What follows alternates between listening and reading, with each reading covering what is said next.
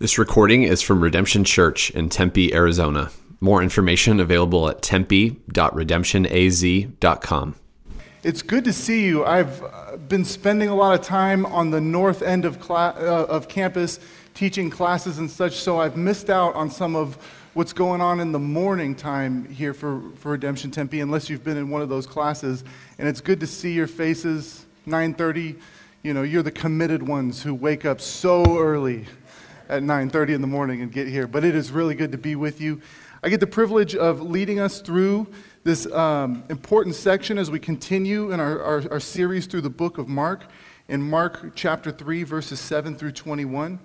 And uh, before, before we dive in, if you need a Bible, would you go ahead and raise your hand, and someone on the aisle will come and hand a Bible to you? Uh, you know, Ricardo tells me when I, when I get up here, I need to share some stories about my life, kind of let you know who I am a little bit. So I'm going to tell you a little bit to start off about some of the, the crazy games I played as a kid, and then I'm going to welcome you into one of those games. See, I, I lived in a house where there were, there was an apartment where there was my mom and at various times up to six teenage boys all living together. And, and you know, some, sometimes preteen and teenage boys. Well, the, the thing with our situation, we had two bedrooms, so we didn't have a lot of stuff. We had to get rid of a lot of stuff. But the other thing about it was, is we would always lose or break any sort of toy or ball or anything that we had. So we were the kids who like had to figure out how to entertain ourselves, especially as younger kids when our toys would break because we'd like use them to bash each other's heads with them and those sorts of things. So we came up with a few games that would entertain us for hours. One of them was called, and maybe you've played these games growing up too. One of them was called That's My Car. Anyone play that game? Where you pick five cars or 10 cars or seven cars, and then you sit on the road, and then the seventh car that comes, that's, that's your car. So it could either be like a Pinto or a Lamborghini or something. And if the Pinto and Lamborghini were next to each other, you were rooting for the Lamborghini to, to pass it. That, that's, that's my car. You can play it when you go home, it's really fun. Um, the other game that we played a lot, and I'm sure many of you played this as kids, was the game of Would You Rather? Or uh, it's this big either or game where you give each other ridiculous scenarios like Would you rather eat a scorpion or have needles in your eyes or something crazy like that? Or would you rather talk like the Micro Machine Man or Shaquille O'Neal or something? Those were the games that we, that we played growing up. And I'm going to play one of those ridiculous games with you, and it's going to need your participation. I'm going to need you to raise your hand on would you rather do this or would you rather do that. But first, let me uh, set up the scenario. Imagine that you go on a vacation. You're going to this obscure town. You don't know much about it, but you know it's a little weird. You get there and you're about to rent a car, and you get into the rental car facility, and the person at the desk asks, asks you, Would you like a car with a brake pedal or a gas pedal? You're like, no, I'll take both. And he said, nope, it's either or brake pedal or gas pedal. You choose. We have both. Who here would choose the gas? Crazy, dangerous people. Who here would choose the brake? You're living too safe. now imagine you go to a bed and breakfast. You know, that's where you're going to stay and you're, you're at the bed and breakfast and you get to the front counter and they say, Would you like a bed or breakfast? And they say, Wait a minute, I thought this was a bed and breakfast. They said, No, this is a bed or breakfast. You get to choose. You can either have breakfast and then you need to sleep outside, or you can sleep in the bedroom but you can't have anything to eat. Who would choose the bed? Who would choose the breakfast? All right. And then, and then later that day, you go to a, a restaurant Chinese food restaurant, and you say, I'll take the sweet and sour chicken. They said, Nope, in this town we do sweet or sour chicken. Your choice. Who would choose sweet? Who would choose sour? Can you imagine how nasty that'd be? Sour chicken? Just lemon in your mouth. And then there's, and then uh, you need to call the police and when you call the police, for, for some reason, you have to press one or two on a choice that they have. Do you want police that protect or serve? They don't protect and serve, but you have very accommodating police that really will serve you, or just really mean p- police who will come in and protect you but are going to beat everything up. So, who would take the police that protect? How about the ones that would serve, that would like offer you risotto when they got there or something? All right, final one, final one. As you're leaving this vacation, someone says to you this ridiculous phrase that I've heard over and over again, and I never understood it as a kid. Seems like such a silly saying. The, silly of, the saying of, can, you, can, you can't have your cake and eat it too. Like, have you ever known anyone who's had a cake, committed to that cake, holds it around, but never eats it? Or anyone who ate a cake without first having it at some point. So, who would like to have a cake versus eating a cake? Have a cake? Why? Eat a cake. Okay, there you go. These are obviously ridiculous scenarios. Be, and they're ridiculous because they are either or scenarios instead of both and. We know these things are supposed to be held together as both and. You need the gas, you need the brakes. You need the sweet and the sour chicken. You need to be able to eat the cake that you have. And it's silly because it's either or instead of both and. And as we look at this text today, we're going to look that, at Jesus' mission and what he's doing, and it's a both and mission. But we live in a society that for some reason, I think I read somewhere that it's actually connected to Aristotle in some way, that we like to rank things above each other in Western society. We choose either or. And we live, and if you turn on the TV and you, you look at public discourse, you'll see that they'll give you either or options. You can either care about systemic injustice or individual responsibility, self care or self sacrifice. You can care about teen moms or unborn babies. You take a personality test, and it says you're either a thinker or a feeler. You're either just like laughing and crying all the time, or you're just like a robot. But it says you're a thinker or a feeler. You go to the store, and basically, the cuisines that people are offering you are either that you are a vegan or you're Ron Swanson. You eat like steaks with two hamburger patties on the outside. Modern medicine or traditional medicine, regulation or freedom, efficiency or artistry, a strong economy or a healthy environment. We live in a either or world, and the pressures of society are to make us shape everything and put everything into either or categories. And while we live in an either or society, Jesus bursts into the world with a both and kingdom. You see, he is full of grace and truth. He is fully God and fully man. His kingdom right now is already and not yet. He is merciful and just. He's the most glorious who's ever lived and the most humble that's ever walked the earth. And we are saved by his life, his death, and his resurrection. Now, don't get me wrong, there are some either or things. Jesus is either Lord or he's not. Things are true or they're not. And, and there are things that are right or wrong. But at, ultimately, Jesus' kingdom and his mission what we see from Genesis to Revelation is that his mission is so expansive and covers all things that you could walk out into the world and start looking at stuff. You can see groups of people together and communities, and you say the mission includes and that as well.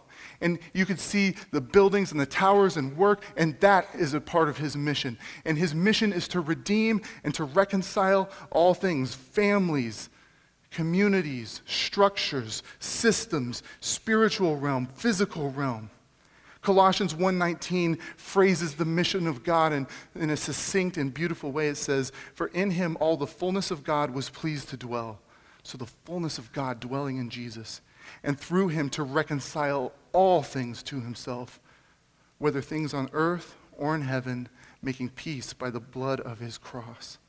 And as Jesus bursts in to the world that we see in Mark, this fast moving gospel, and he says the time is fulfilled in Mark 1:15 and the kingdom of God is at hand. Repent and believe. We see Jesus pushing fast forward on the mission of God that includes all things. But the world is very complicated and we tend to want to truncate and minimize things and minimize the mission of God into either evangelism or justice, or being contemplative, or being a thinker, or, or um, being global, or being local. But Jesus is the both and Savior, and his mission is a both and mission. So if there's anything I want you to walk away with today, to, to hold close, to chew and savor, to put in your pocket and carry with you. It is three letters that are crucial to your theology and missiology. It's the word and. And as we do that, I want to make two main points. One, that Jesus' mission includes the near and the far. And two, that Jesus' mission includes words and works. But before I get into those points, I just want to lay the foundation by walking us through the passage and explaining what's going on. So if you have your Bible, go ahead and uh, open up to Mark 3, and we're going to start with verse 7 and 8. It says, Jesus withdrew. Uh, that, that word there really does have a connotation of retreat and solitude. He's pulling away. And it says that Jesus withdrew with his disciples to the sea and a great crowd followed from Galilee and Judea, and Jerusalem and Idumea, and from beyond the Jordan, and from around Tyre and Sidon. And when the great crowd heard all that he was doing, they came to him. See, the passage we're looking at today is probably the height of Jesus' popularity. People heard about him from miles around, and they came to see him, to hear the words that he was saying, uh, saying, to see him heal people, to cast out demons. There were people who were coming who had serious problems, who were in pain, and they were coming to see Jesus. And he's so popular that he can barely move around. You can imagine different dialects because people are coming from hundreds of miles away, different languages being spoken, chaos, people over here talking about how Jesus healed one person, other people over here trying to talk about the things that Jesus had said, and they're intrigued by Jesus. This is the height of his popularity. And he's proclaiming the kingdom and healing, and it's just utter chaos. And then we get to uh, verse 9, and it says, and he told his disciples to have a boat ready for him because of the crowd, lest they crush him, for he had healed many, so that all who had diseases pressed around him to touch him. And whenever the unclean spirits saw him, they fell down before him and cried out, You are the Son of God!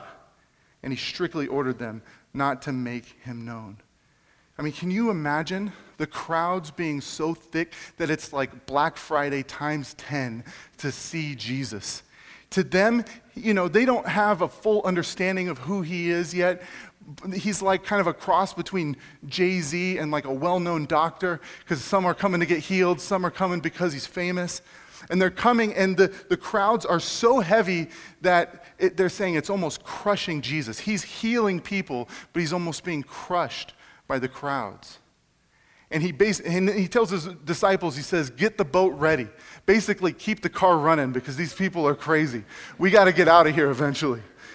And you see that Jesus is actually trying to get away because he has something very important that he's doing. And he, he eventually he, he does get away with his disciples. The, the other thing that's interesting in noticing here, can you imagine the chaos of everywhere you go, these demons who are overwhelmed by the authority and power of Jesus, that even though they want to oppose him, they're crying out that he is the Son of God. And then it's I find it always interesting that Jesus is like walking around and the demons are like, He's, You're the Son of God. And Jesus is like, Shut up. He's like shutting them down everywhere he goes because this is not his time yet in his mission to make all these things fully known. And then we get to verse 13 through 15. It says, And he went up on a mountain and called to him those whom he desired. And he came to them, and he appointed twelve, whom he also named apostles, so that they might be with him, and he, he might send them to preach and to have authority to cast out demons. In the midst of all of this chaos, Jesus withdraws to a mountain. He takes these 12, he picks 12 people out of these these crowds. All of these folks were, were following Jesus. Some were closer than others. But he picks 12 that he's going to appoint and commission to be with him as he shapes them and trains them and then sends them out to the ends of the earth to bring the gospel. And he's giving them a, a power to, to preach and to cast out demons. And what's interesting is that he chooses 12. 12 is a significant number because God built his unique people, the people of God, out of the 12 tribes of Israel. And many commentators are saying that what Jesus is doing is very similar here. He's saying, This is the foundation. These are the 12, representing the 12 tribes of Israel that I'm going to create this new people, Jews and Gentiles, from. These 12 people. And they're on a mountain all throughout the Old Testament, mountains were places of significant revelation, and Jesus is revealing to, him, to them his mission and what they will be doing for their time. Uh, so they're on the mountain. And then verses 13 through 21. I'm not going to read them, I'm going to summarize them to you. So G- Jesus, while he's up there on the mountain, he continues to name all of the disciples. He mentions them by name and calls them. He even calls James and John the sons of thunder. And commentators don't know why he calls them the sons of thunder, but that's the coolest nickname uh, for a disciple. They must have been like the WWF like disciples or something like that. Or they had like a really lame band, the Sons of Thunder or something, I don't know. But he names all of these people, and uh, then they get back they get back to, to the shore, and the crowds find him again. And the crowds are so intense and are coming after Jesus that the disciples can't even eat a meal. They can't even sit down and have some food. And Jesus' family, his own family, is basically annoyed. They're looking at him and saying, you know, he's out of his mind. What's the deal with him? And so I just want you to feel what's happening in this situation chaos all around, demons shouting at you. Like we talked about last week, there are Pharisees and scribes that are, and, and, and Herodians that have death threats against you. People are being healed left and right who had been in significant pain. Languages and dialects and confusion. And in the midst of all of this, family tension is Jesus' own family seeing him heal people, but they're saying he's out of his mind. And if we look closely at what's happening in this passage, I think we see the holistic, broad, and comprehensive nature of his mission. And so I'm going to start with the first point the point that Jesus' mission includes the near and the far. It includes the near and the far.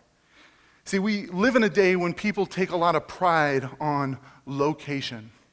They take pride in place sometimes global people, sometimes local people. But a lot of times someone will say that they're, they're, they take identity and pride from being from San Francisco or Roosevelt Row or some cool, hip city.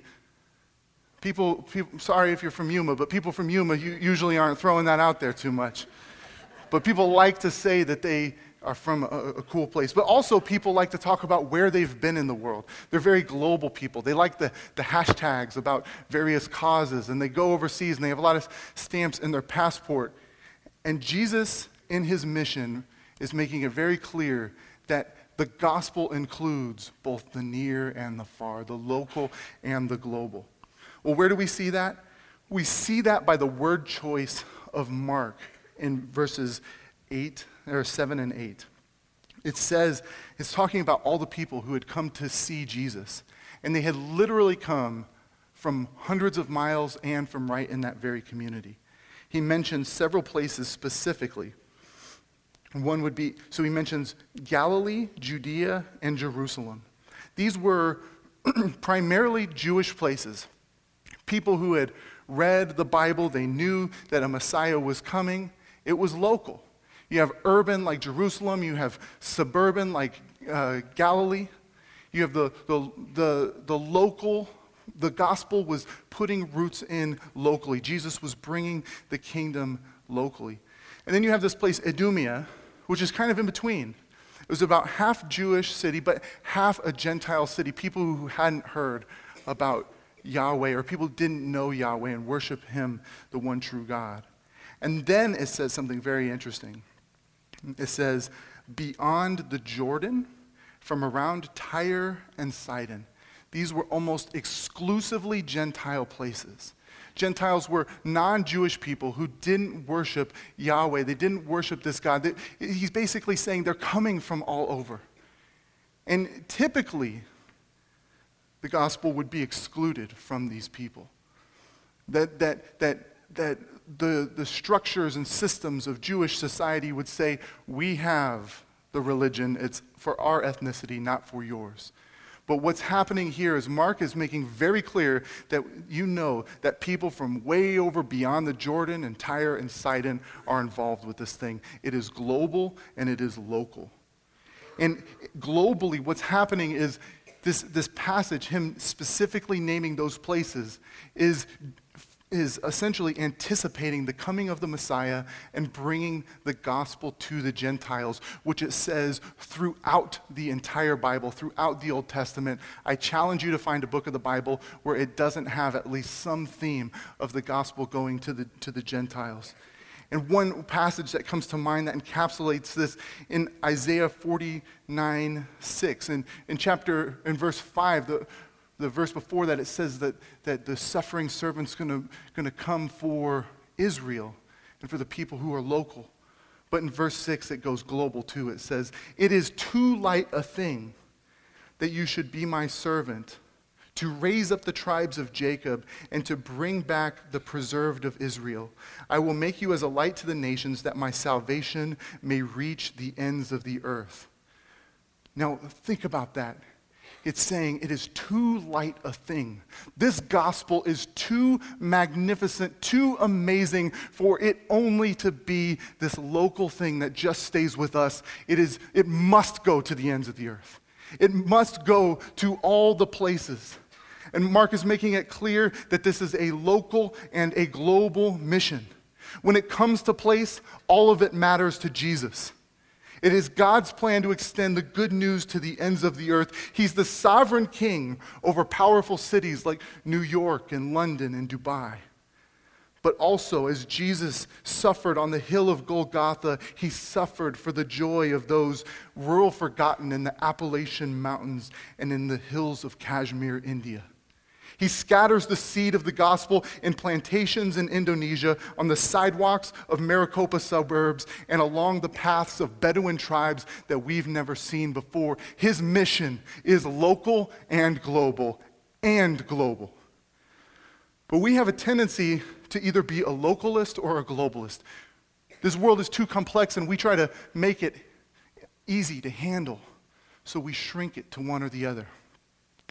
We have the globalists globalists, probably many people in here who say, who emphasize, yes, the gospel needs to go over there. We need to support missionaries. We need to go overseas. We need to end uh, sex trafficking overseas. And you know all that's going on in the world, but are disengaged with what's happening in your very area. And oftentimes we use the global as an escape from the local. That life is too hard and complex here that it's easy to imagine an exciting adventure on the other side. So we minimize the local and elevate the global. But then we have the opposite too. And frankly, I think right now this is more where we're at.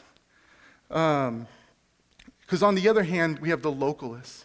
Many of us who've been captured by the call to love the city to be where we are, to seek the shalom of the city. So we engage our occupations, our neighborhoods, and our affinities for the glory of God and the neighbor. And we're, but we're tempted to minimize it to just that and say that God doesn't have a global mission. Because you know what? There are some scary things going on in the world. We don't understand these complex global economies and who the people are who are doing horrible things in malls in Kenya. We don't understand what's going on with ISIS. And frankly, we think that we can hide from ISIS in farmers markets and cartel. We think if we immerse ourselves and put our heads in the sand, that we don't have to care about these global realities. But to be a part of Jesus' mission is both and. And often we're getting our identity from either being local or global. But what Jesus does is when he pulls the disciples aside and he names them and commissions them, he is saying that he is the one giving them their identity, not the place where they are.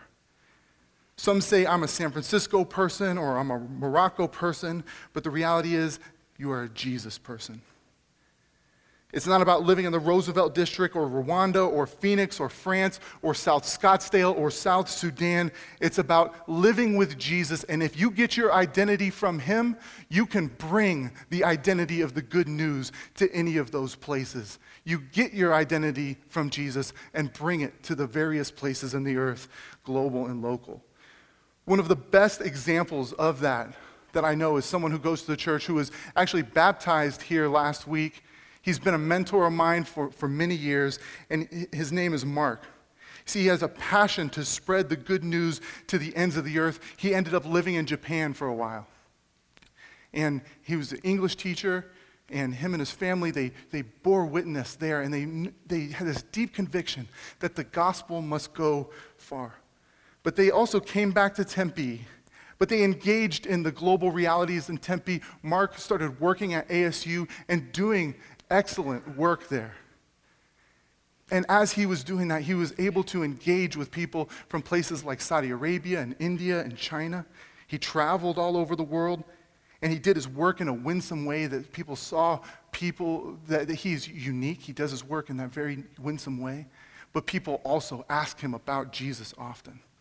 And I've seen him so winsomely articulate to the good news to someone from Iraq who's been coming uh, to America and to many people who've, who've come to America. And if anyone has an excuse to just say, hey, you just focus on global stuff because you're good at it and God's clearly given you a passion, it would be him. But also at the same time, he probably knows more about Tempe than almost anyone I know. He, he sees redemptive analogies and state seals.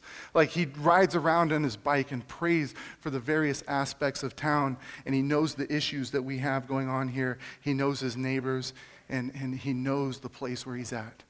And ultimately, at the end of the day, we know that if you sink your roots deep, your branches can be wide. That's the way plant, plants work, by the way. Trees, if you have deep and broad roots, you'll have broad branches as well. And the mission is about being deeply rooted in a place, but also having broad branches that extend and bear fruit as far as they can go. And so if, if, if you need to, if you want to grow deep, deeper in your global heart, uh, there's a, a prayer meeting that Mark is actually starting that is here at the church. It's the third Tuesday of every month, and you can come find me and I'll give you information. If you want to need to grow deep in your local connection, we've got something called an All of Life tour coming up, and I would encourage you to look online about that. But that brings us to the second point that Jesus' mission includes words and work. So it's global and local, but it includes words and works. Jesus specifically, when he calls his disciples together, gives them the commission to preach the gospel with words and to alleviate some of the brokenness in the world. He calls them to feed the hungry, to clothe the naked, to free people from demonic oppression, and to announce the good news. If you look in verse 14 and 15, it says, And he appointed 12, whom he also named apostles. That word apostle is where we get like our, our word uh, postal, like post office. It has this idea of being sent and being a sent one, the carrier of a message. And it says, so that they might be with him, relationally being with Jesus, but also that he might send them to preach and to have authority to cast out demons. And what we see here is a weight in the verbal proclamation of the gospel and then also through this passage and the passages that follow, where Jesus tells them to heal, we see the commission to alleviate some of the suffering in the world. We see words and works, good news and good works together and. And we see those in multiple places throughout Scripture. Romans 10 tells us of the importance of speaking the good news and preaching it says in verse 14, And how then will they call on him whom they have not believed? And how are they to believe in him whom they have not, never heard? And how are they to hear without someone preaching? And how are they to preach unless they are sent? As it is written, How beautiful are the feet of those who preach good news. Now, this may be a little too much information, but because of like football and you know, running outside without shoes on, I've got some mangled toes. Like my feet look in bad shape. But I have beautiful feet when these mangled toes are used to carry me to someone and preach the good news. Because God has chosen, has ordained that people come to know Him through hearing the verbal proclamation of the gospel from believers. But it also calls us to good works. Titus, all through the book of Titus, there's this, this urgency to do good works. In, in verse 14, in Titus 3.14, it says, And let our people learn to devote themselves to good works so as to help cases of urgent need and not be unfruitful. So it says to devote, devote themselves to good works. So words and works, right? Both and. Preaching and doing. But we tend to be people who want to do be either or people. We want to be evangelist people or we want to be justice people or something like that. What is, the, what is the evangelist person like? This is the person who's always talking about Jesus. You, you, can, you can make reference to like the Cardinals having a bad season, and he'll pull Ryan Lindley in, as, a, as, a, as a metaphor for the gospel and how horrible Ryan Lindley was as a quarterback for the Cardinals. And we are all sinners, just like Ryan Lindley is a horrible quarterback. This person, you just watch out for them. The good news, they can't help but keep the good news in, and that should be commended, not mocked in the church. However, this person also is prone to say things with a little moxie, to say things like, you know what? You go ahead and give sandwiches out to the poor, but what do people really need? Salvation or a sandwich? Right? Or they'll say something like, yeah, it's fine to relieve temporary suffering in this world, but what's really important is to alleviate eternal suffering. Now, I think that that logic, it makes sense at first, but it is a little flawed. Here's why it's flawed. It's flawed because it assumes that we as humans are the ones who alleviate eternal suffering. And we are not. Jesus is. He's the only one who does. And it's through faith in Him that eternal suffering is alleviated. We get the privilege of announcing and sharing the good news with others. And we obey that command like many of the other commands to feed the poor and to care for your children and to engage the work of your hands for his glory. But then you get the justice people. You know the justice people. They got all the bracelets going up and down their arm for the various causes. They got the, the hashtags, you know, hashtag end it now, whether it's like poverty or slavery, slavery or something like that. But they love the causes. And they're, and, they're, and they're great, and they should. And they're tangibly meeting people's needs, and you see a demonstration of the gospel in their life. But they tend to say things with a flawed logic as well. They say, they tend to misquote Francis of Assisi and say, preach the gospel, and only when necessary, use words. That's nonsensical, the way that it's being used there. Because in order for someone to hear the gospel, they need words. And there's one exception. Like if you're a really good mime or you know sign language, then that applies. But I don't think that's what Assisi was talking about. But also, they tend to say, hey, don't preach at people, just love people, right? And that sounds really good. That kind of like makes you feel warm and fuzzy. And I don't think we should preach at people. The Bible makes it very clear that we are to, to share the good news with gentleness and respect. But that is a flawed logic as well. To say that love and sharing the gospel are mutually exclusive? No. To tell someone about the one that created them, who loves them, who died for them to redeem them and reconcile them with the Father that, to tell them that is an extremely loving thing. So, evangelism and love are not mutually exclusive. But we are the, the both and people. The church should be the both and church, near and far, good news and good works. One guy who's a part of this church who exemplifies that well is a guy named John Crawford. He cuts hair for a living. In Genesis uh, 2.15, you know, it says uh, that God put Adam in the garden to tend it and to keep it. And you get a good theology from work there, of work there, of that God has put us in this world to be gardeners and to cultivate his world. And John says, my part of the garden are the little hairs on your head. and I'm going to tend them and keep them well for the glory of God. He's got a rich theology of work. He's a servant to others. He gives his time, he gives his money. His life is filled with good works that just, just ooze of the gospel.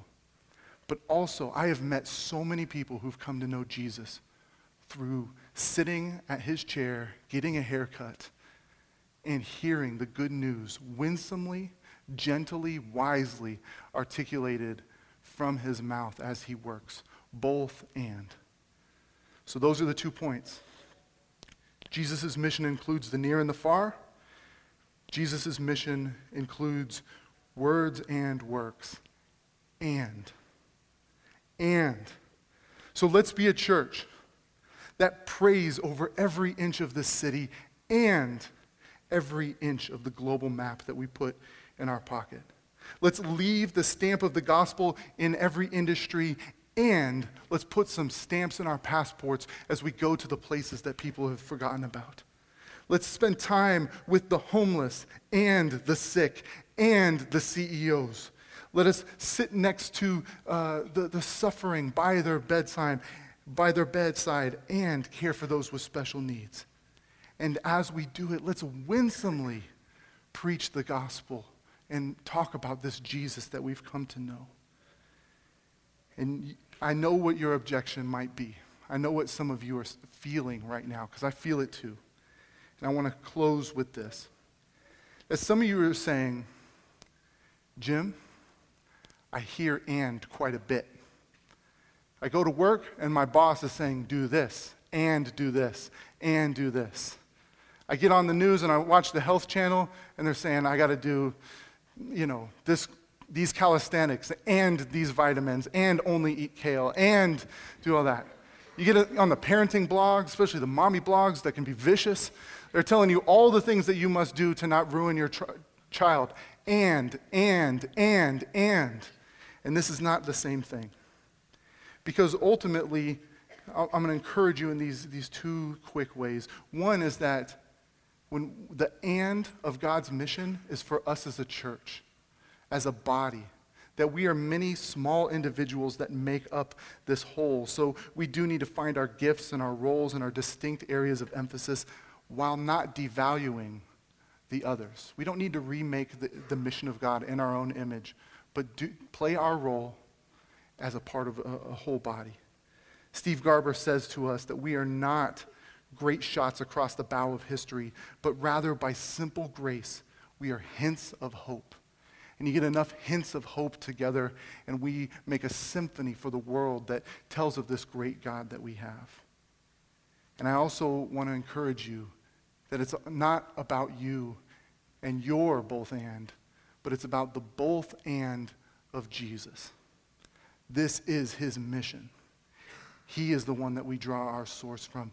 And it's only because of his both and that we ourselves are able to be both and. You see, Jonathan Edwards says that there's an admirable conjunction of diverse excellencies in Jesus Christ. And that's fancy Puritan language for saying Jesus holds two things that you think would be opposites beautifully together in one person. He is fully God, 100%. Created everything. He sovereignly upholds everything, but he's fully man. He had blood running through his veins. He is great, and his glory cannot be measured with every scale of measurement from all of history and all time and all over the world. Yet he is humble. He washes the feet of the disciples who would betray him. He's full of justice, and he will not let one injustice, one sin go unpunished. But, and he's the God of mercy who takes on the full punishment on his very self through the cross for those who believe in him. He's sovereign. He's the ruler over everything. Every square inch is his, yet in his life he was perfectly obedient to the Father. He's full of grace, moving towards those that others wouldn't move towards, yet he is full of truth, and that the full revelation of God comes through him. His gospel redeems our souls and our bodies. the world and the, he- the earth and the heavens, the near and the far. He is the bold lion that we should tremble at in his presence. But he's also the meek lamb who died and was slain for our sins. And as we engage in this mission, we need to know that we are walking in the tracks and in the footsteps of this bold lion and this bold lamb. It is his mission, it is his both and, and because of that, we respond. Let's pray. Father, we thank you that it is ultimately your words and your works that are good news. We thank you that you are the lion and the lamb. You are greater than we could even comprehend, yet more humble than we could ever comprehend. We thank you for the exhaustive, beautiful, brilliant nature of the gospel that covers all of life. Lord, would you help us find our place in it? Would you help us find the role that we play within your mission while marveling at what you're doing through the other things as well? Would you make us a church that sends out people far and near, rooted and long branches, and loves and adores the good news, the good words of the gospel, and represents them well with good works. In Jesus' name, amen.